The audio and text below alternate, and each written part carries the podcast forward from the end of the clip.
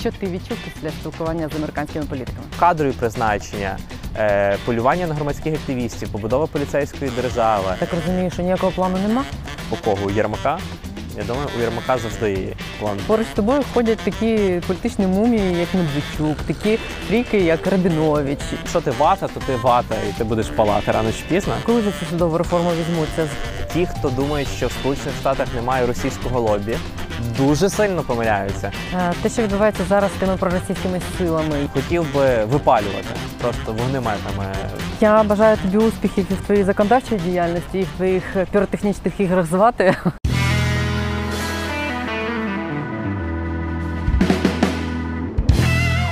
Пару тижнів тому Роман Лозинський, народний депутат, повернувся з Вашингтону, куди цього тижня полетів український президент Володимир Зеленський. Тоді ще там працював парламент, і Роман зустрічався з парламентарями, які тоді ще не розійшлись у відпустки. І, я сподіваюся, знає багато про те, з якими настроями там чекали на зустріч двох президентів і чи чекали взагалі.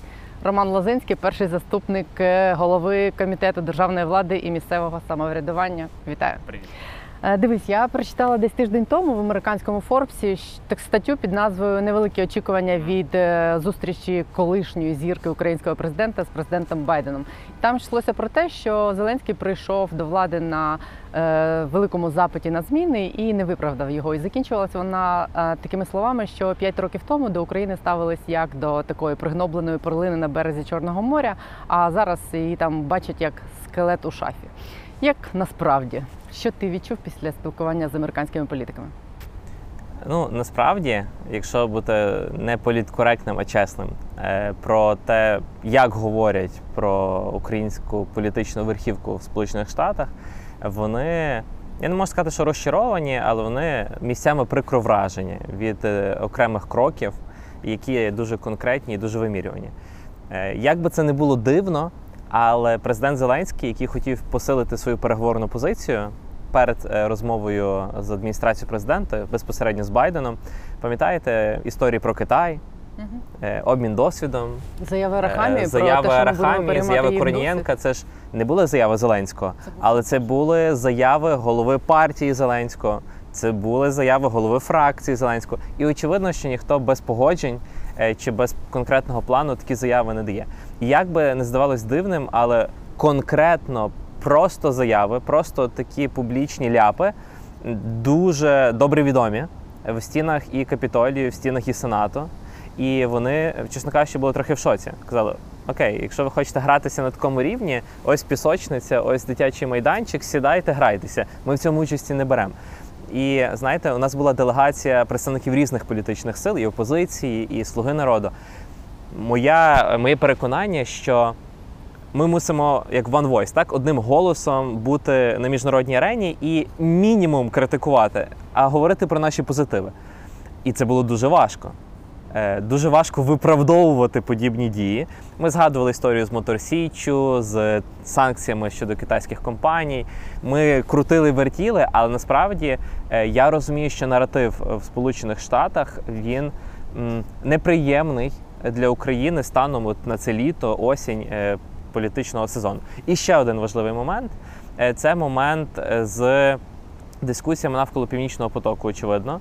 Е, це, знову ж таки, багатоходовочки міжнародної політики, але питання, чому настільки млява була е, дипломатія Зеленського, мова не тільки про Міністерство закордонних справ, мова про те, що обізнаність була дуже невелика. В деталях, в ключових посилах. Ми показували карту, ми показували, дивіться, де зупиняються обстріли, там починається труба. Конгресмени брали такі, ага, це має сенс, дійсно. Ну, тобто це пов'язані речі. Ми пояснювали, що це не про економіку, а про безпеку. Безпеку не лише України. Україна так склалася на першій лінії, так, оборони демократії західного світу від Росії як агресора. Але цілого світу, аби труба не стала елементом шантажу. І конгресмени в таких дискусіях не ті, ну, є окремі, звісно, які в темі, які глибоко, які, які обізнані. Mm. Мері Кептур, яка наша велика, е, великий друг України, але має бути ширша обізнаність. І ми відчували, що, на превеликий жаль, цього не було. А це, очевидно, за місяць до візиту президента Зеленського це слабка позиція. Ну, можливо, в адміністрації Байдена люди більш обізнані, ніж конгресмени? Очевидно, але санкції голосують в початку Конгресі, потім підтверджують в Сенаті. Очевидно, що обізнаність має бути максимально широка, аби мінімізувати російський вплив. Ті, хто думають, що в Сполучених Штатах немає російського лобі, дуже сильно помиляються. Звісно, ми говоримо про двопартійну підтримку, демократи, республіканці, тісні стосунки з Україною, довгострокові, нашу діаспору, але е, дуже сильне лобі є і в європейських країнах, і в Сполучених Штатах. І ще одна річ, яка, на превеликий жаль, послаблює позиції приїзду президента Зеленського. Ну, я переконаний, ми ж всі хочемо, так, щоб цей візит був максимально успішним, е, максимально результативним, ефективним. Тому що це не для Зеленського, не для його оточення, це для України, має велике значення. Але коли ми спілкувалися, нам згадували про корпоративне управління, про Нафтогаз, про те, які рухи відбуваються в Національному банку. І вибачте мене, якщо Україна в своїх міжнародних угодах зобов'язується бути надійним партнером, бути передбачуваним партнером, а потім за один вечір керівництво Нафтогазу одномоментно перезавантажується, змінюються люди, коли в Національному банку, аби позбутися заступників, які мають контракт ще на два роки, ліквідовують посаду, намагаються ліквідувати цю посаду, Америка це бачить. І великою помилкою теж є вважати, що таких деталей, от адміністрація президента, ті, хто готують Байдена до зустрічі з Україною, не бачать. Все вони бачать.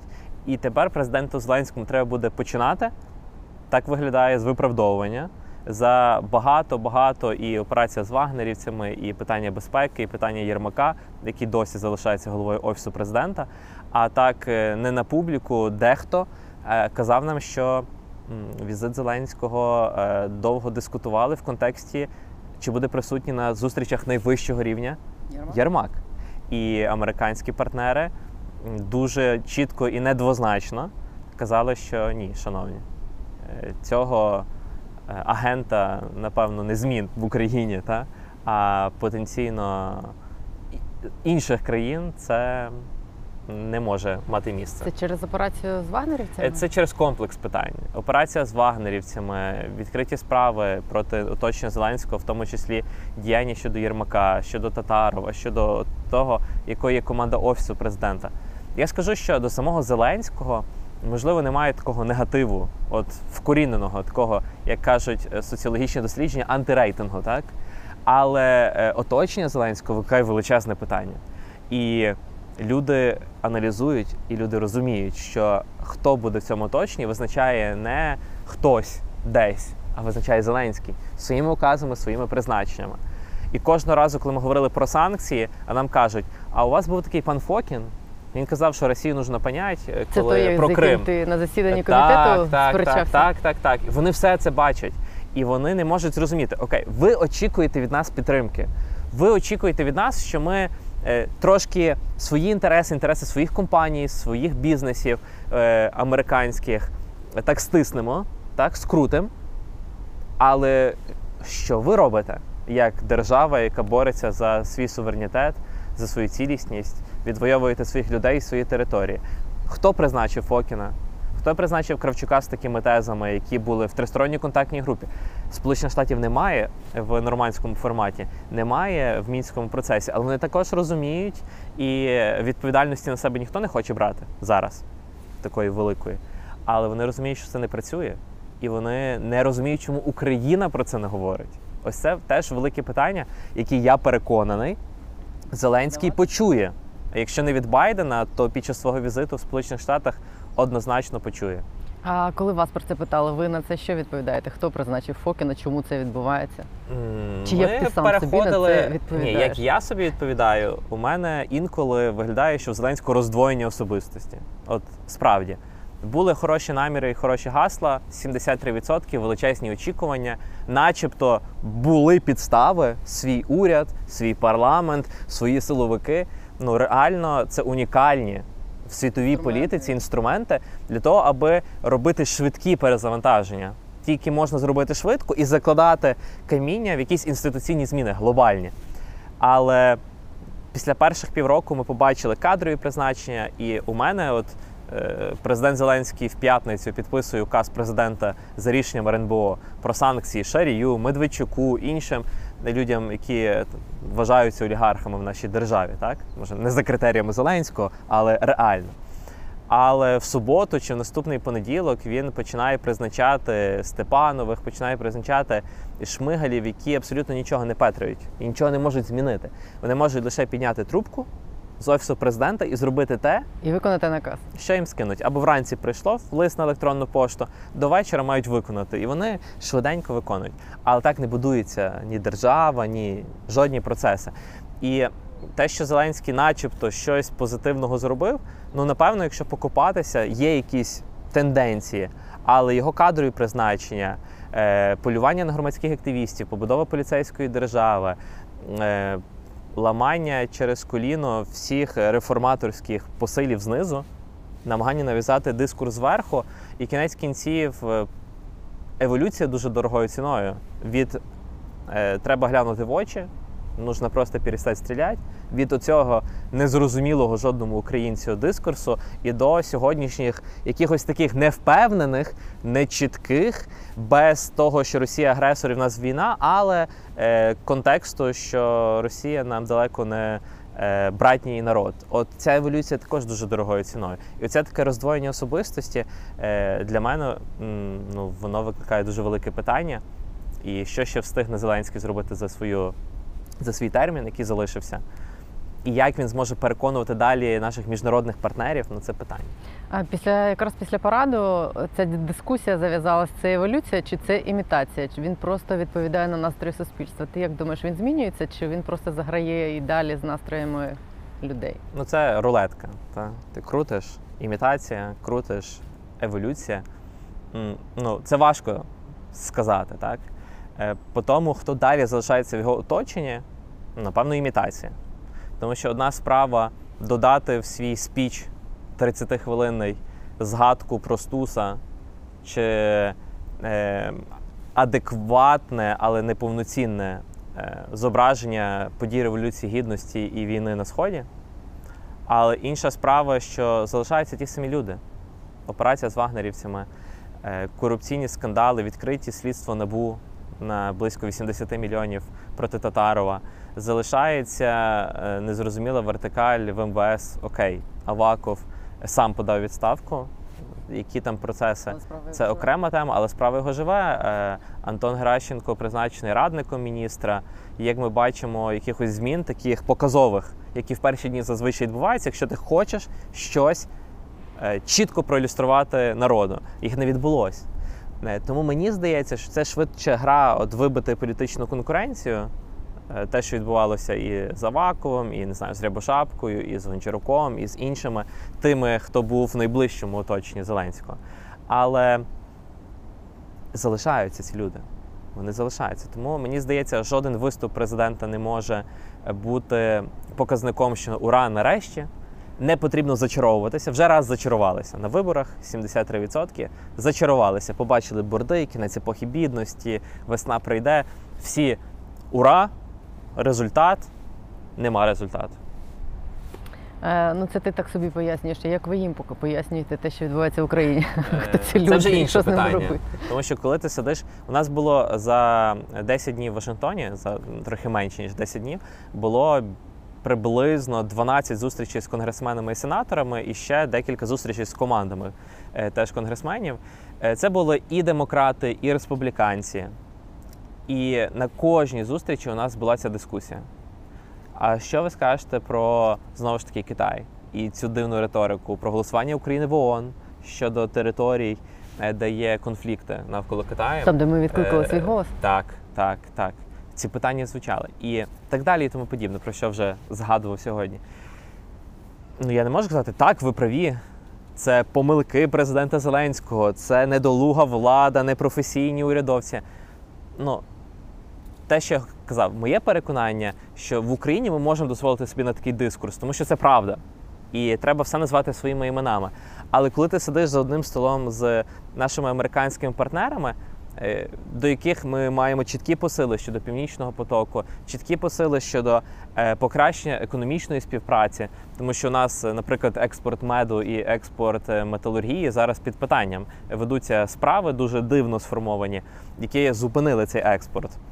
І це теж дискусія. Окей, Росія агресор, ми закрили ринок з Росією. Добре, Китай, є питання, ми не активно торгуємо з Китаєм. Де контракти Сполучених Штатів? Де оця вільна торгівля? Знову ж таки, знову питання стандартів і якості продукції, звісно, це все деталі. У нас є світової конкурентноспроможності продукти. Але ми теж про це повинні були говорити. І про багато інших питань.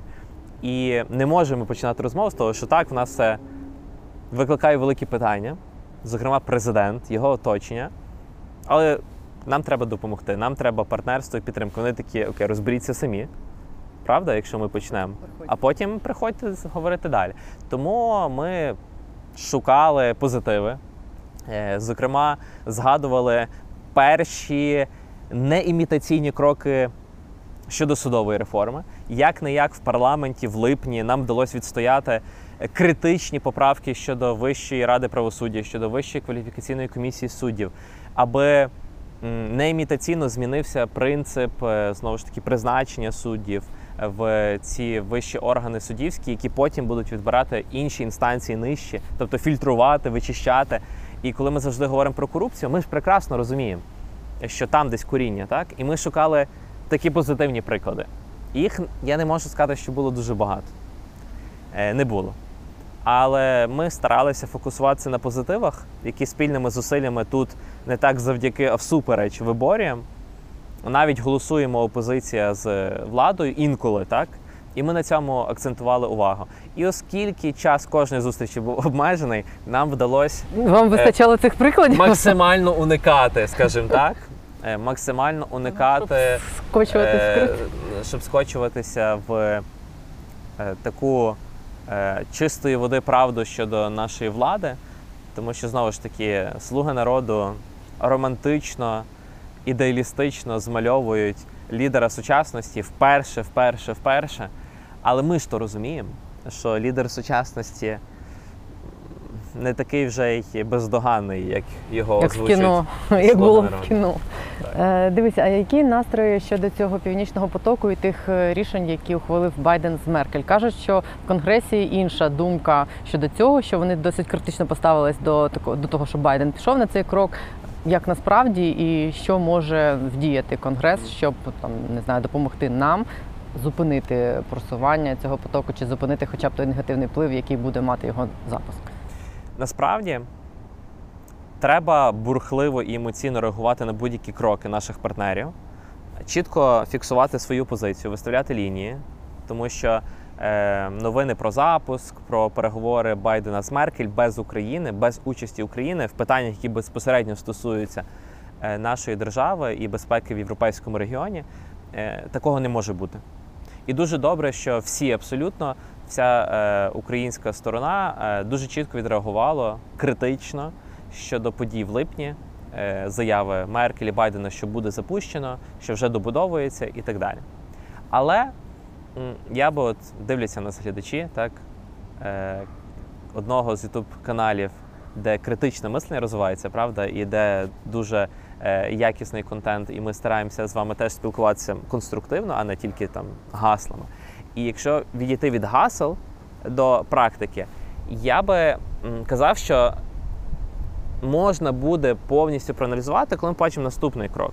Тому що один крок зроблений. Це такий ніби міні-пас в сторону Росії, але далі ми бачимо поняття з енергетичним пакетом, другим, здається, енергетичним пакетом, який говорить, труба добудовується, але перше, не більше, ніж п'ятдесят відсотків всього газу по цій трубі, третій, третій, третій енергопакет, не більше, як п'ятдесят відсотків газу, е, такі-то запобіжники, ще одні запобіжники. Тобто ми бачимо, що те, про що говорила Україна, воно вимальовується.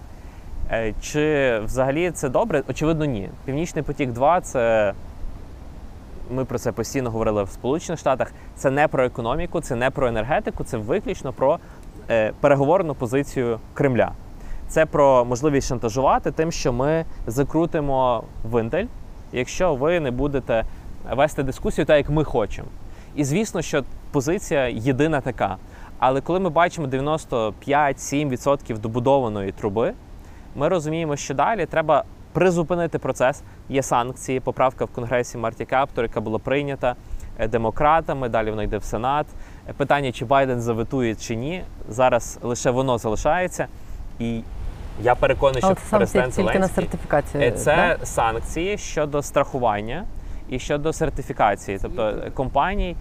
А оскільки на ринку світовому компаній такого рівня є небагато, і вони американські, і вони величезні. Це компанії скандинавських країн, це зазвичай американські компанії, то вони, чесно кажучи, дуже добре подумають і проговорять. Тобто це поправки, вони е, про те, що на компанії, які візьмуться за сертифікацію Північного потоку, будуть накладені санкції, і, і без не цього зможуть, він не зможуть і вони не зможуть далі брати участь в сертифікації страхування інших енергетичних об'єктів такого рівня. А ми знаємо, що окей, Північний потік – це міжнародний шлях з Росії, але є величезний ринок, наприклад, енергетичний в Сполучених Штатах, величезна держава, де постійно щось оновлюється, ремонтується, змінюється. Тобто це постійний процес.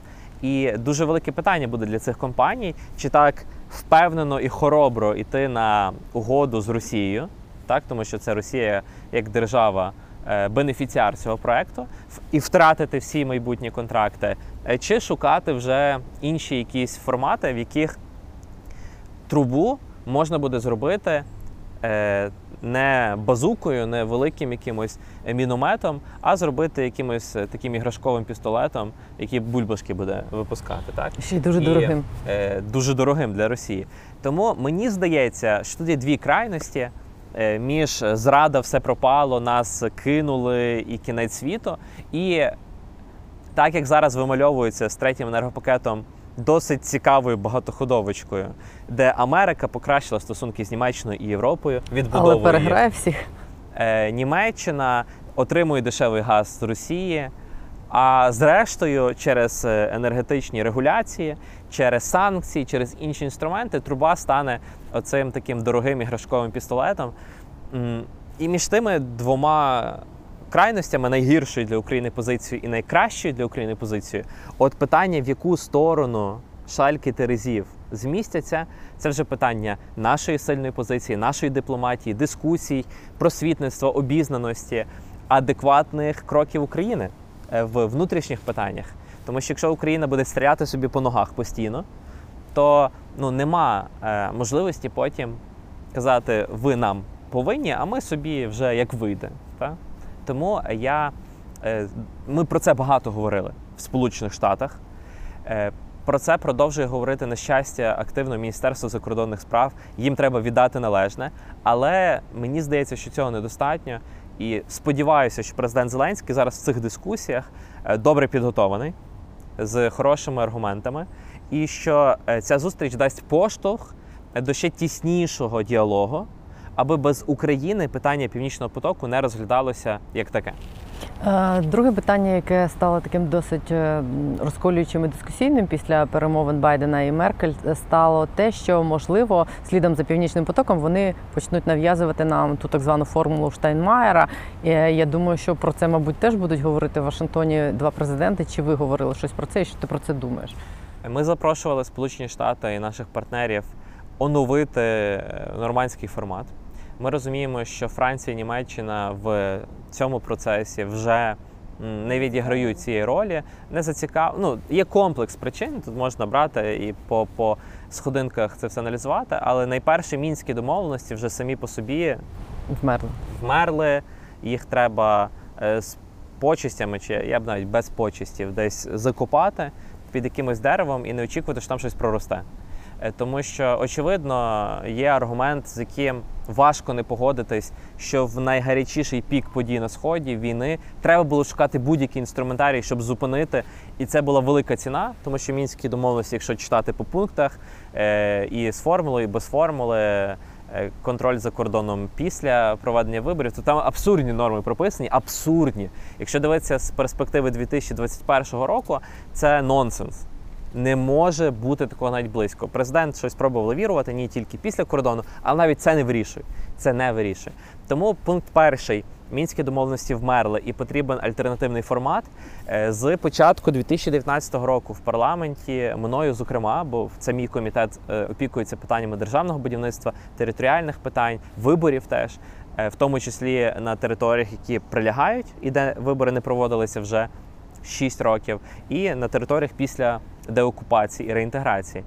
І, знаєте, в такий гібридний спосіб вдається запобіжники закидати. От, е, це, напевно, те, що вже от не соромно, що був народним депутатом, та, так тридцять секунд реклами. Якби цього не було, то вдалося, було вдалося реально одну важливу поправку е, в постанову про призначення виборів додати, що вибори після повернення наших територій, Донеччини, Луганщини, Криму, відбудуться тільки після реінтеграції і деокупації за стандартами ді ді ар. І е, мої колеги подумали, гарно звучить, там стандарти ООН, красива фраза, вони думали, що це знов про стурбованість, занепокоєність, і такі, голосуємо. А потім, коли вони відкрили, що таке ді ді ар, а це десятки, сотні сторінок алгоритмів, плану покрокового розмінування, повернення території, повернення інформаційної політики України туди, ну, держави, території якої були тимчасово окуповані. І це, тобто, це процес на два-три роки. Тобто зараз в українському законодавстві проголосовано е, конституційною більшістю. Є запобіжник, що коли ми дійдемо до питання повернення територій і вже виборів там, то ну, цей запобіжник треба буде зносити, а хто його знесе, як це пояснити. Тому він закладений, але, на превеликий жаль, ні президент Зеленський, який хотів дивитись в очі, хотів переставати стріляти, ні його команда, яка на нього повністю заточена, не напрацьовували весь цей час альтернативу Мінську, і це злочин. Я переконаний, що це величезний провал за два роки діяльності, немає альтернативи і немає цього діалогу. Як Сполучені Штати долучаться, як, наприклад, до, НАТО, до, до, нічого, до чого? До, до, нічого, до нічого. У нас є мінські домовленості, які вже мертві, і це вже навіть Зеленський десь тишком-нишком визнає, хоча два роки тому він казав, ми реалізовуємо, ми переконані. Тобто вони мертві, окей, ми об'єднуємо, навколо чого? Ну, пустота. І це е, велика помилка. Ми говорили про це з нашими колегами, чи е, будуть тут якісь реверанси в сторону Росії з сторони Німеччини. Мені здається, точно не в найближчій перспективі. Ангела Меркель завершує свої повноваження, в Росії теж перевибори. І купа своїх проблем, Талібан вже в Кавказьких горах теж там е, мусульманські починають рухи в, буквально за місяць до виборів е, в Росії. Єдина Росія має двадцять відсотків. Мені здається, що от комплекс, знов комплекс таких питань, але з іншого боку. дві тисячі восьмий рік – вибори в Росії – Грузія. дві тисячі чотирнадцятий рік – вибори в Росії – Крим. Ну, точно не час розслаблятись. Особливо з точки зору військового такого контролю за всіма подіями, які відбуваються. Але чи на дипломатичному, міжнародному рівні зараз хтось оновить цей дискурс, дивлячись, що відбувається в тристоронній контактній групі, дивлячись, що відбувається всередині Німеччини і Франції, я переконаний, що ні. І це час, який треба використовувати Україні для того, щоб виходити з новим планом і навколо цього плану будувати нові союзи. Аби потім перехідний процес був, правда ж? Багато санкцій підв'язані під мінські домовленості, і там є якісь не юридичні, але політичні компоненти. Тому треба теж розуміти, що це за день не станеться. Перехід від Мінську до чогось, що буде справді відстоювати інтерес нашої держави. Вони казали, що в них є план Б. Я так розумію, що ніякого плану нема? Ну, план Б. У кого? У Єрмака? Mm-hmm. Я думаю, у Єрмака завжди є план Б. Е, і я не знаю, знову ж таки, це не так давно було, менше року, якщо я не помиляюсь, перевірка наших позицій за участі сепаратистів, бойовиків, так званих ДНР та ЛНР. Звідки ця пропозиція була? Так з Офісу президента Єрмак виходив і казав, ми проведемо інспекцію. З ким проведете інспекцію? З бойовиками? Ви з глузду з'їхали? Для них це норма. Тому про який план Б говорять, мені невідомо.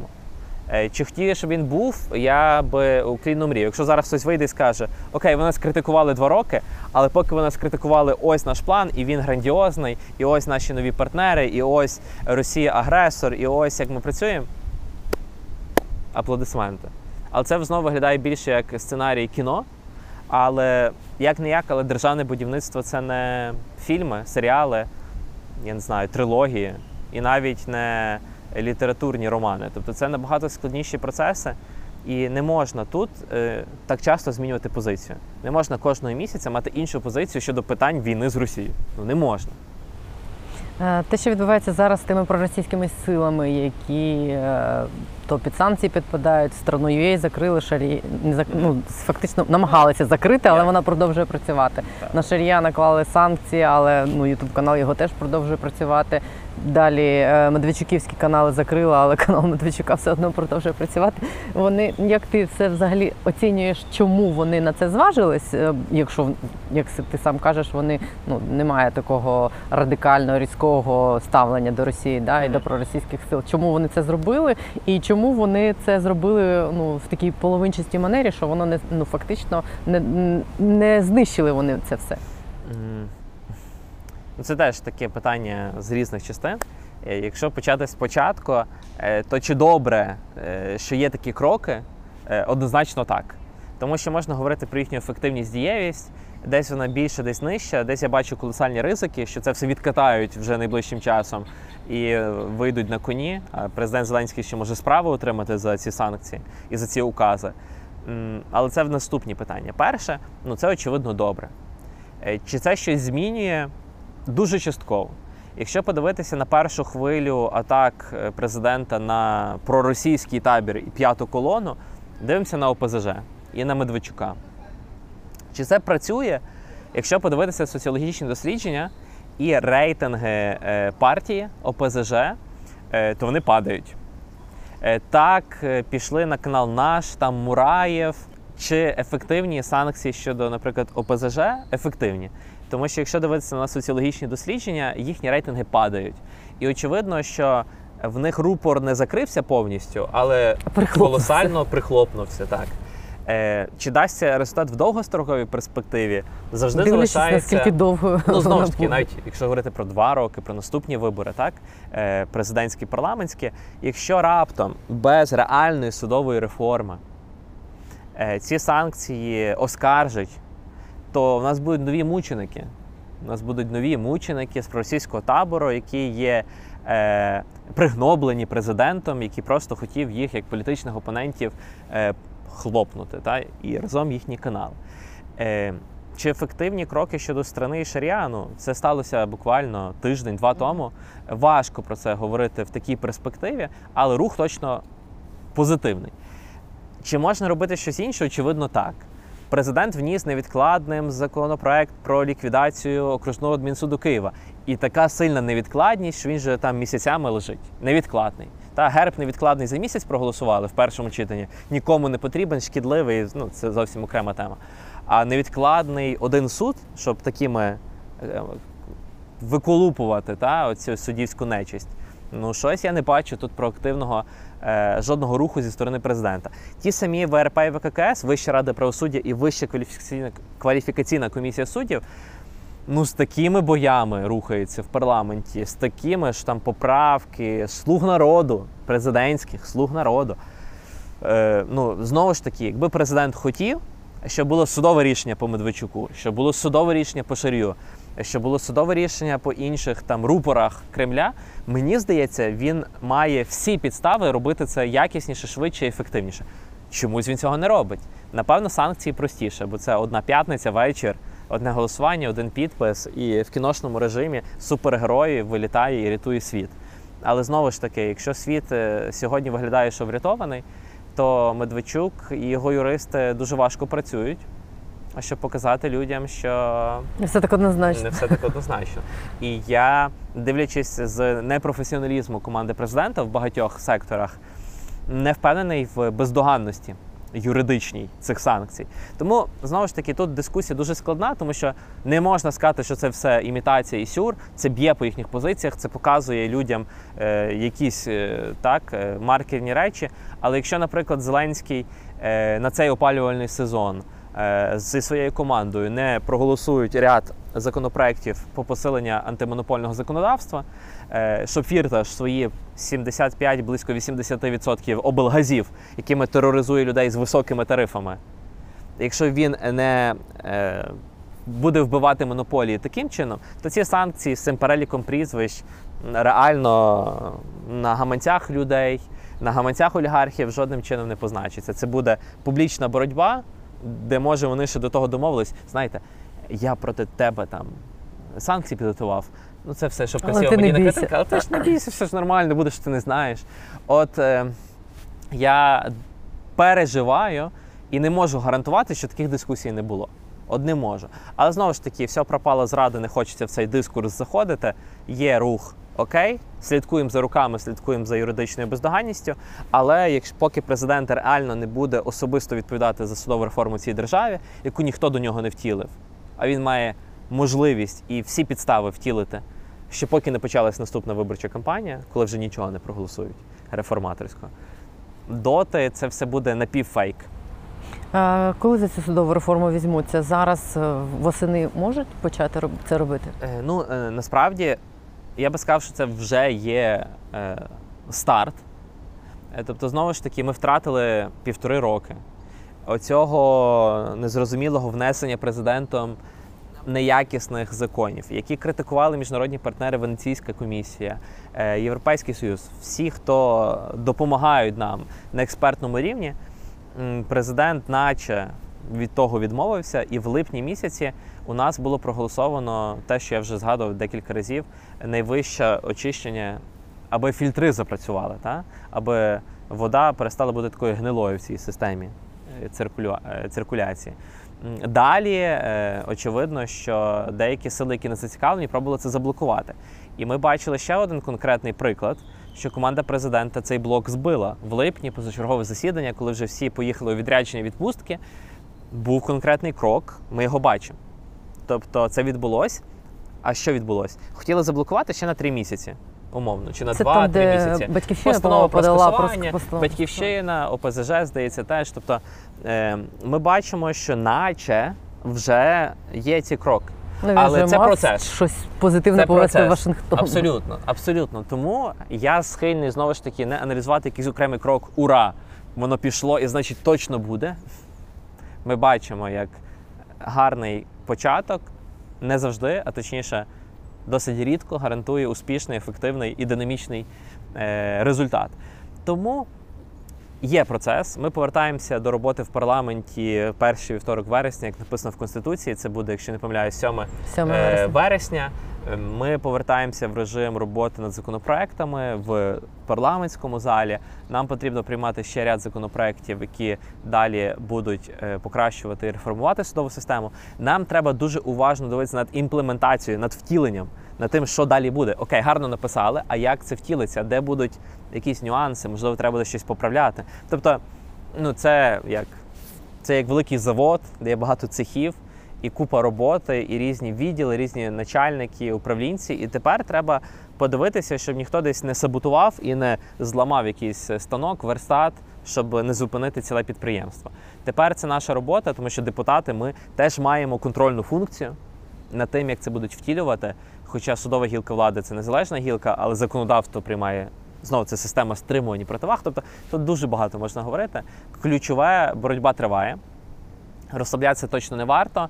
Результати давайте дивитися по прізвищах суддів і по судових рішеннях, і по е, фактах корупції в судах. От коли ми дійдемо до цього, а це, скоріш за все, рік-два, не менше, від моменту запуску цього маховика до результатів.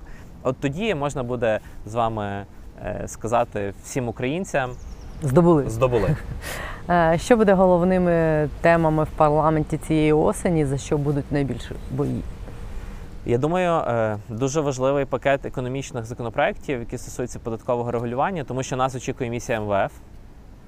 І, знову ж таки, новий бюджет на дві тисячі двадцять другий рік, наскільки він буде збалансований, наскільки він буде гармонійний, чи буде в ньому соцеконом для депутатів по десять мільйонів по кишенях, аби йшли на округи і людям майданчики ставили, стрічки здобув, так? Чи буде нарешті, наприклад, це гнебне явище ліквідовано?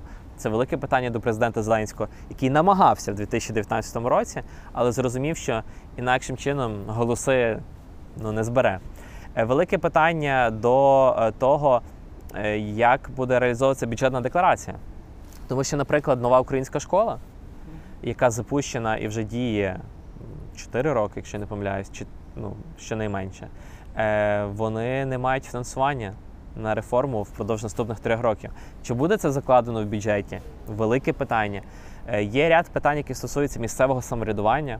У нас буде рік від місцевих виборів на новій основі територіальній, коли у нас в тисячі чотириста сорок дев'ять громад відбулись вибори, і громади вже рік живуть за новими правилами, з новими повноваженнями, з іншими ресурсами і так далі, і тому подібне. Це саме той час, щоб дивитися, так, дивитися, що спрацювало, що не спрацювало, бо було багато гіпотез. У нас, на превеликий жаль, рішення часто приймаються не на основі даних. Інколи цього і неможливо зробити, інколи можливо, але не вміють. А тепер треба дивитися на практику діяльності, треба закінчувати питання, знову ж таки, які стосуються, це, це дуже детально, місцевих державних адміністрацій, регіонального розвитку і там стратегії. Тобто багато-багато роботи, тому що якщо ми децентралізуємо державу, якщо ми говоримо, що з центру повноваження передаються, то треба передавати їх до кінця. Тому там теж ще дуже багато домашньої роботи. Я дуже сподіваюся, що будуть рухи щодо нових законів про санкції, тому що я, зокрема, не можу спокійно дивитися на те, як російські артисти, спортсмени, виконавці, будь-хто спокійно їдуть в Крим, через три роки санкції проходять, і через три роки і два місяці вони знов дають концерти в Україні. Це ненормально, і наше законодавство слабке, і це... Ну, вже ми хвилі бачили величезні впродовж цього року. Це треба змінювати. І я, зокрема, вже підготував законопроект впродовж літнього міжсезоння. Він виходить на фінальну пряму обговорень. І я переконаний, що в вересні буде зареєстрований. І дуже сподіваюся на підтримку в парламенті. Тобто, економіка... Так, став в парламенті артист Рабінович, виконавець російських пісень прямо з трибуни. Ну, дістав трошки... Пан Рабінович разом зі своєю політичною силою е, санкцій, скажімо так. Тобто не все так однозначно. І знову ж таки, нас дивляться, слухають. От, ну не можна очікувати миттєвих результатів. Ну, чесно, не можна. І та, я сиджу в парламенті поряд з Рабіновичами. І от хотів би випалювати просто вогнеметами все проросійське, е, черстве е, з українського політикуму. Але я розумію, що це процес поступовий. І це процес тільки роботою, конкретними результатами, законопроектами, рішеннями, просвітництвом і так далі. Тому, звісно, що можна сидіти і яскраво критикувати опонентів. І це навіть вигідно ну, мати таких опонентів. Тобі це вдається з трибуни робити. І це навіть вигідно мати опонентів. Але потрохи-потрохи от такими рішеннями треба унеможливити їхнє існування надалі. Оце, мені здається, наша місія на ці два роки, які залишаються цьому скликанню. Все-таки, як-не-як, є проросійські елементи всюди, і Бужанські в «Слузі народу» з Шевченками, ну вже не в «Слузі народу», вони там теж хвилі качають, ми бачимо дуже дивні голосування в команді президента, а не тільки в О Пе Зе Же, на секундочку, але будемо дотискати. Наша робота. Ти подав, написав заяву на Ківу, да, за його висловлювання щодо кримських, кримських татар. татар неадекватні. Як, в якому зараз, на якій стадії ця заява? Ну, по-перше, це правда. І, і... чи реагував на це Ківа? Чи він тобі щось писав? Я не бачив. Попередні рази якось реагував, зараз він, напевно, вже змирився з тим, що нові нові справи на нього відкривають. Що ти без надії. Що вона не вплине ніяк. Е, ну, знову ж таки, це слідство. В середині липня внесено в єдиний державний реєстр, розпочалось слідство, це вже добре. Тобто це не тільки там щось вивчають, а це вже е, почали слідчі дії. Е, щодо телеграм-каналу, м, знову ж таки, мені здається, що е, кількість породжує якість в таких питаннях. Е, Ми не маємо так багато прикладів, що такі справи показують результат, але для мене це точно не привід там, покласти на це все, там, покласти руки і сказати, окей, вони безнадійні, хай собі говорять, що треба. Треба на це реагувати, я на це реагую депутатськими зверненнями, запитами, виступами з трибуни. Кива, ну, має бути невідворотність покарання. Якщо ти висловлюєшся і розпалюєш ворожнечу, якщо ти ведеш таку риторику щодо будь-кого, в тому числі кримських татар, це має, ну, ти мусиш нести відповідальність. І юридично, і морально, і етично, і публічно. Тому Слідкуємо, я завжди контролюю, кожні приблизно місяць-півтори я зв'язуюся і питаю, на якому етапі слідство, бо вони там теж люблять відкладати в довгі ящики. Тому сподіваюся, що буде Україна бачити конкретні такі історії відповідальності за свої дії і слова. Що це може бути теоретично? Ну, насправді, це, якщо найвища міра покарання – це кримінал, тому що розпалювання е, національної та ворожнечі на релігійних, етнічних і інших підставах – це у нас на найвищому рівні карається. Чи буде тут кримінал щодо народного депутата, одіозного ОПЗЖ-сника Киви? Я не маю такої впевненості, тому подивимося. Ну, знову ж таки, є слідство, це вертикаль правоохоронних органів, якось прогнозувати, в яке русло воно вилиється. От є новий міністр, є новий міністр, подивимося, які нові стандарти в правоохоронних органах ми побачимо. Дивись, ти попав в парламент, тобі було двадцять п'ять років, так?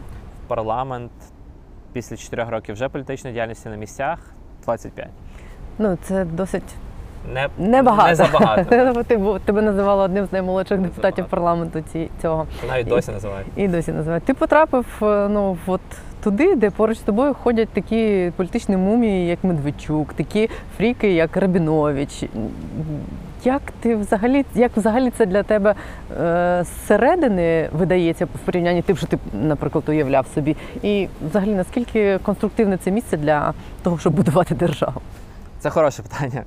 В перший день, день присяги, який був от десь рівно два роки тому, в ці дні, двадцять дев'ятого серпня, в коридорі я йду, такий вузький коридор, і назустріч іде два охоронці, Бойко, Рабінович, Медведчук, два охоронці. Я такий проходжу, знаєте, це як дементори, повіяло таким холодом. Я такий, ну, тепер з цими хлопцями треба мати справу тут, в парламенті. Напевно, можна сказати, що я пройшов певний вишкіл і школу політичну до парламенту, тому що все-таки починаючи з Української Галицької партії в дві тисячі п'ятнадцятому році, місцеві вибори, далі розбудова політичної сили, далі підтримка Голосу на парламентських виборах, і далі декілька представників Львівщини стало депутатами Голосу. Оцей процес, він навчив не завищувати очікування. І не ідеалізувати. І не ідеалізувати нічого і нікого. І коли от я вперше зайшов в парламент з тимчасовою перепусткою, та, двадцять дев'ятого серпня, і далі, коли третього вересня розпочалася вже сесія перша в парламенті, я розумів, що це марафон, і це довга дистанція. Тому треба і сили розподілити, і уважно слідкувати за всім, що відбувається. Тому у мене не було якихось очікувань, що за один день щось зміниться, або е, якісь емоції дуже, не знаю, такі глибинні щодо моїх колег. Я розумів, що, як і всюди, є фріки, та, і є адекватні люди, і я був сконцентрований, особливо в перші місяці діяльності, знайти адекватних, та? От, ті, з ким далі можна будувати співпрацю у усіх фракціях, крім ОПЗЖ. Я шукав адекватних, хто такі адекватні. Та? Ну, по-перше, очевидно, це проукраїнська позиція. Тобто, якщо ти суперпрофесіонал, такий експерт з десятилітніми, двадцятилітніми, тридцятилітніми досвідами, це все дуже круто, але якщо ти вата, то ти вата, і ти будеш палати рано чи пізно. Та? Чи ти народний депутат, чи ти просто громадянин України, який займаєшся невідомо чим. Якщо ти з проукраїнською позицією і далі є нормальний діалог, люди, які не підлаштовують стільки під якусь кон'юнктуру, люди, які проявляли свою позицію, люди, які показували, що професійно вони теж розбираються в сферах, я намагався налагоджувати діалог з ним. І є такі в «Слузі народу», є такі в «Європейській солідарності», є такі навіть в «Батьківщині», які вже така давня політична сила, зорієнтована на популізм, але все одно там теж є люди, з якими можна говорити. В групах депутатських теж такі люди є. Тому намагалися будувати діалоги, і за два роки, скажу, у мене в WhatsApp, якщо відкрити телефон, вже зараз, от він випав, можна подивитися, у WhatsApp є декілька десятків, я думаю, близько шістдесят чатів, пов'язаних з Верховною Радою. Це від чатів там дуже на двох-трьох людей до чатів на шістдесят-сто людей, де є народні депутати, у нас є чат «Патріоти Верховної Ради», де ми завжди координуємося блокувати трибуни Аксьоновим і інші подібні речі. Та? В нас є чати міжнародного співробітництва, щоб державу гарно і ефективно представляти на міжнародній арені. У нас є багато груп робочих підкомітетів, щоб працювати над конкретними законодавчими ініціативами. Тобто це знову ж таки величезна система. І от, не знаю, я був сфокусований над тим, і був сфокусований також над тим, аби е, якось міняти стиль політики для людей. От, люди завжди привикли, що політик – це великий чорний джип, або там броньований чорний джип, ще декілька машин охорони, е, це е, приїхати, перейшати свої справи і поїхати в свій там замок. І переважно це чоловік і ще таких габаритів, та? Тобто є якесь стереотипне уявлення. І в мене от азарт, я не знаю, те, в що я дуже сильно вірю, от, змінювати цей образ, змінювати серед молоді, показувати їм, що окей, народ, ви хочете щось змінювати в своїй країні, ви готові, ви там активні, ходіть, застрибуйте. Я проводжу стажування в себе в команді, чотириста з чимось людей зголосилося минулого року, так, цього. дві тисячі двадцять першого, цього року. Тобто я намагаюся з цієї сторони заходити. Я намагаюся... чотириста когось вибереш чи всіх чотириста? Я вибрав сім на постійне стажування, і я робив ряд воркшопів, на які доєднувалися. Мусив Zoom там проплатити на п'ятсот людей. Та, е, там, де було по триста тридцять - триста п'ятдесят учасників на воркшопах. Тобто я просто стараюся показати їм політику зсередини. І це те, що мене дуже сильно драйвить, бо я переконаний, що треба показувати людям для того, щоб більше адекватних запрошувати, тому що місця фріків, місця ватних політиків, місця корупційних політиків хтось має зайняти. Так давайте займуть ті люди, які інші за якістю, за змістом, а не ті самі, тільки з іншими прізвищами, новими обличчями і так далі. Тому я зорієнтувався над цим, над роботою з середовищами, людськими запитами, зверненнями. Це для мене пріоритет не відписувати вам там, прямуйте на Північний Схід, так, як Google Maps підказує дуже корисну інформацію, а реально старатися людей якимось чином на їхні запити реагувати, так щоб ці проблеми з, е, рушити з місця. Тому десь, напевно, на цьому фокусуюсь. Ну, очевидно, законопроекти в місцевому самоврядуванні – це робота, насправді, колосальна, тому нема часу. От сидіти і дивитися, як там Ківа десь собі щось чухає в парламенті. Нема часу реально на це дивитися. Є час реагувати, якщо вони роблять якусь відверто чергову е, безглуздя для нашої країни, але... Я знаю, тобто е, можна, можна щось робити в таких токсичних середовищах. І мій професор казав, це теж важливо, е, в УКУ, такий Андрій Рождественський, він часто говорив про банку з солоними огірками. Якщо закинути в банку з солоними огірками свіжий огірок, от е, що станеться? Чи цей свіжий огірок зробить всі інші огірки свіжими, чи він замаринується, там, закваситься сам? І от я завжди з тої точки зору дивлюсь, тому, чесно кажучи, ну, постійно стараюся дивитися, чи я там не стою потрохи, як в «Піратах Карибського моря». Та, оці до корабля приростали, трохи бойко. приростали до корабля, пам'ятаєте, може, ці такі е, е, люди, які були на цьому кораблі довгий час. От це теж важливо для політика, мати такі... У мене люди, які зовні мені дають зовнішній зворотній зв'язок. Зворотній зв'язок час від часу. Копняків я сам їм даю час від часу, щоб вони активніше щось робили разом. Але так, тобто можна робити, середовище залишається токсичним, вісімдесят відсотків оновлення парламенту – це не показник. Оновили такі люди, які роблять те саме, що й старі люди, дехто, дехто ні, дехто так. Тому боротьба триває. Те, що відбувається з «Голосом», чи не дискредитує це ідею про те, якраз про те, що ти кажеш, що треба йти в політику, що там можливо щось робити, чи не є це антиприкладом? В «Голосі» все дуже сумно. І це приклад, точно, приклад того, як не треба робити. І знову ж таки, тут можна сісти на лавочку і сумувати, як казати, о Боже, черговий антиприклад, піду і буду сумувати далі. Та? А є приклад собі виписати ключові речі, які на майбутнє не можна повторяти. Наприклад, та? От ми всі стали народними депутатами, почали формувати політичну силу. Так сталося, що політичної сили до парламенту, по суті, не було. Була група людей професійних, хороших, чесних, я не знаю, світлих людей, реально е, значно більше, ніж тільки ті, які стали депутатами. І в нас повірило близько вісімсот п'ятдесят тисяч людей. Це дуже багато. Я очолював виборчий штаб Львівщини. Е, ми взяли перше місце, єдине перше місце «Голосу» в Україні, в області. Е, двадцять три відсотки, майже кожен четвертий виборець проголосував за нас. І це величезна відповідальність.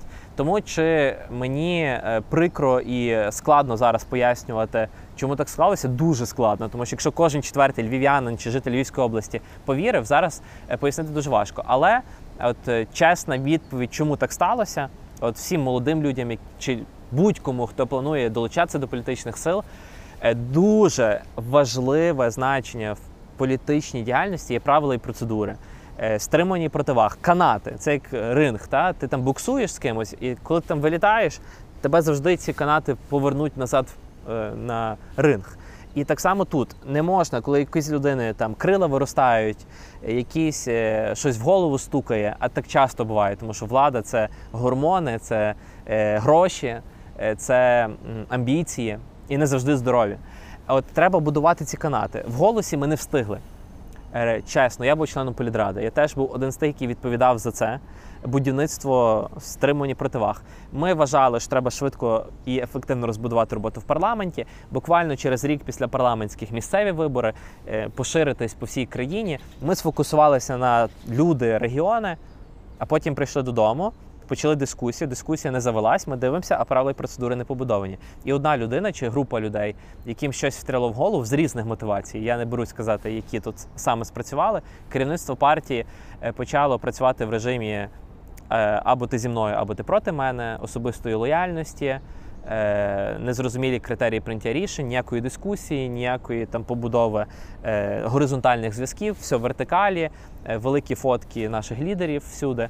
І це неправильно, так партії не будуються. Ми бачили такі політичні сили, і ми бачили, чим вони закінчувалися. І як тільки ми пішли до цієї дискусії, давайте це вирішувати, навіть маючи більшість, тому що партійці і партійні організації, які представляють близько сімдесят п'ять відсотків, три чверті, три чверті обраних депутатів і членів партії, сказали, керівництво не справляється, вони йдуть не в ту сторону, вони мають піти відставку, але через те, що не було стримані противаг правил і процедур, керівництво, маючи умовну підтримку або мовчазну згоду, формальну підтримку чверті, на з'їзді, формальну підтримку, яку самі собі організували, вони залишились на місцях, і на превеликий жаль, я мусив написати заяву на вихід з партії е, після піврічного намагання щось змінити всередині, розуміючи, що це вже е, політична сила, на превеликий жаль, яка завершила свою політичну діяльність. Е, тому я би на цій лавці та, не сумував, а м, говорив про те, що от це ще одна історія неуспіху.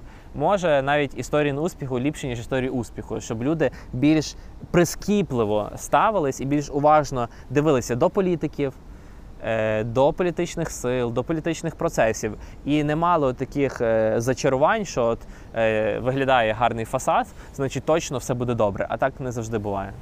Що е, буде з е, фракцією? Питання з керівником фракції, ви ж намагалися, я так розумію, його проголосували за його зняття з посади голови фракції, але це зараз пішло на комітет і на розсуд е, керівництва парламенту. Якщо, чи звільнять його, якщо чи? говорити про е, фракцію, партія – це очевидно, так? Це сотні людей, регіони, фракція – це двадцять людей в парламенті. З двадцяти людей членами партії залишилось семеро. Тобто ми вже бачимо, так, маркерний показник. одинадцять людей з двадцяти зайняли позицію, що керівник фракції, він не виконує своїх повноважень, він не об'єднує фракцію, він її роз'єднує. І ми справді проголосували на засіданні недовіру, яка наступним кроком слідує до позбавлення повноважень. Далі це питання з вересня місяця регламентний комітет має розглянути, але ці технічні, формальні моменти, вони внутрішні все-таки. Керівник фракції, фракція, співжиття фракції, але людям важливо не те. Людям важливо, щоб щонайменше, якщо з голосом вже не склалося як з політичною силою, на жаль, то у нас була програма, до речі, значну частину якої ми виконали ще до цих конфліктних моментів. У нас були зобов'язання, у мене були зобов'язання, коли я їздив по Львівщині, ми їздили по Львівщині, і двадцять три відсотки нам повірили. І тепер, не будучи членом партії «Голос», займаючись оцими внутрішніми процесами, я зобов'язаний в першу чергу перед людьми от реально зробити цю роботу. Тому є два роки, е, ніхто не е, планує зупинятися, є ряд законопроєктів, які треба відстоювати і реформувати галузі. Моя галузь – це місцеве самоврядування, є ті, хто займається податковою, ті, хто займається інфраструктурою, освітою, медициною і так далі. Є питання боротьби з проросійськими рухами, і ми це досить непогано справляємося впродовж двох років в парламенті. І є питання сформувати якусь інституцію на майбутнє, яка не буде політичним проектом, політичним там, партією під вибори, а буде реально закладати зовсім інший фундамент з тими самими правилами і процедурами, які не дадуть от, повторити негативний досвід. Ну, це буде нова політична партія?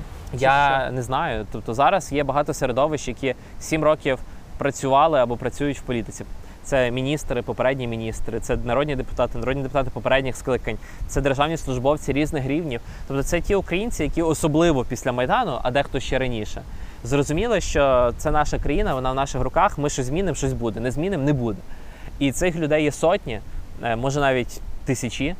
І тепер велике питання, як зробити так, щоб з цих тисяч українців, які адекватні по цінностях і мають вже певний практичний досвід, як зробити так, щоб вони не йшли двадцятьма політичними партіями. От для мене, ну, наприклад, це головна проблема мене, цих сил. Це, це, це велике, це велике питання. У мене точно є відповідь, що не треба очікувати, що буде одна політична сила, яка об'єднає всіх. Це комунізм, це навіть не добре, тому що конкуренція породжує якусь результативність, інші там ефективні більш процеси. Тому, напевно, декілька політичних сил – це норма, але не декілька десятків. Чи є в мене відповідь? Відповідь в тому, щоб спілкуватися. От в Америці, коли я був після Вашингтону, поїхав зустрічатися з українською діаспорою, з українськими громадами в Нью-Йорк, Чикаго, Філадельфію. І в Чикаго зустрічався з Владикою Венедиктом, українським таким духовним лідером. І він дуже гарну фразу сказав. Треба говорити так, щоб боліли язики. От коли ти говориш, спілкуєшся, тобі здається, що вже все переговорено по колу зі всіма, і нема сенсу продовжувати дискусії, але в тебе ще не болить язик, значить, недостатньо. Недостатньо ще говорили. От зараз, напевно, великим завданням людей, які планують залишатися в політичному секторі, в публічному секторі, в державному будівництві, треба е, зробити так, щоб їхні язики боліли в дискусіях, в пошуку спільних знаменників. Тому що те, що буде різне, о, в нас завжди вистачить. Те, що є різне. А от де спільний знаменник і де можна разом прийти не під когось, не для когось, не під щось, а реально будувати щось довгострокове, от мені, наприклад, це цікаво. І чи я беру в цьому участь? Беру. Чи є політична сила, бренд, лідер? Ні. І це не цікаво, це питання друге, третє, десяте. Питання, от, при, я не знаю, системи, в яку готові зайти от всі ці люди, в які кожен зможе проявити свої сили, сильні сторони, реалізувати амбіції, але в той час підсилюючи інших, а не вибиваючи інших. Оце, мені здається, заслуговує на Нобелівську премію. Чи в Україні хтось в цей політичний цикл таку відповідь знайде, побачимо. Поки, мені здається, з того, що ми розкопали з колегами, ще такого еліксиру успішного політичного життя ніхто не зварив в нашій країні. Сергій Притула залишається в грі? Буде якийсь політичний проект навколо нього? Я спілкуюся з Сергієм, ну не скажу, що часто, але систематично. Я вважаю, що це була велика помилка ще Голосу свого часу зробити, знову ж таки, з ним те, що потім зробили з народними депутатами, витіснити, тому що це був якась все-таки гравець політичний. Це була помилка. Мені здається, що в Сергія є всі підстави і можливості бути в українській політиці не короткостроково, а довгостроково. Але чи вилиється його діяльність і публічність в якісь політичні речі, це питання часу. Я думаю, на це відповість Сергій. Але, знову ж таки скажу, якщо це буде один з двадцяти трьох там, політичних якихось рухів, процесів, то від цього не виграє ніхто. Ні Україна, ні політиком, ні Сергій, ні інші люди, які хочуть далі щось робити в державному будівництві. Останнє питання. Ти зможеш сказати, що ось ці п'ять років в парламенті пройшли не дарма, якщо ти зробиш що? Оце хороше питання. Я свій час часу його задаю, і, чесно кажучи, от е, такої відповіді, що коли я зроблю, я не знаю, реформу Служби безпеки України, я це. По-перше, я е, політик опозиційний, так? Вже навіть не з двадцяти, не з фракції з двадцяти людей, а з групи з одинадцяти людей. І, ну, також найголовніше, що потім не чокнутися після п'яти років, не лікуватися, це не завищувати свої очікування. Знову ж таки, треба практично працювати. Я заточений на, якщо говорити практичну роботу, в питаннях місцевого самоврядування. У мене є близько десяти ініціатив, які вилуються в п'ять-сім законопроєктів, які стосуються прозорості роботи органів місцевого самоврядування, їхньої ефективності, підзвітності, повноважень депутатів, щоб вони могли бути більш сильними, але при тому з чіткими обмеженнями. Так? І, наприклад, якщо заходити і говорити зараз про суб'єктність адміністративних правопорушень, такі деталі, то люди вийдуть і перестануть слухати. Та? Але от є багато речей в роботі місцевого самоврядування, очевидно, для мене питання, не знаю, честі є е, відстоювати далі проукраїнські позиції в парламенті. Як би не дивно, на сьомому, на восьмому, після семи років війни, на восьмому році війни, е, після Майдану, е, Революції Гідності, після вісімдесят відсотків оновлення парламенту, у нас досі залишається величезне питання з тим, що намагаються десь по мові бити. І ми це все бачимо по фільмах. Тому я співпрацюю із нашими інституціями, там, державними агенціями, агентствами з питань державної мови. Так? Тобто для мене це все питання честі відстоювати і палити вату в парламенті. Це не можна припиняти робити, поки не вивітриться. І також, звісно, це питання просвітництва, це питання залучення молоді в політику. Це теж мій пріоритет. І для мене, от, коли я гляну, що, не знаю, десять тисяч молодих людей мали доступ глянути, що там за кулісами політики української, е, хтось через стажування, хтось через воркшопи, хтось через екскурсії Верховної Ради, хтось через якісь публічні лекції. І я зрозумію, що частина з цих людей потім, я буду бачити, вони десь активно залучені в державні процеси. От я буду відчувати, що я був один з тих, які допомогли от заохотити чи привідкрити, от ми тут недалеко від парламенту, так, привідкрити оці е, такі е, інколи сталеві двері, е, сталеві е, занавіс. І, та, та, та, ці завіси, штори для людей, які справді можуть якісно оновити політику в наступних циклах.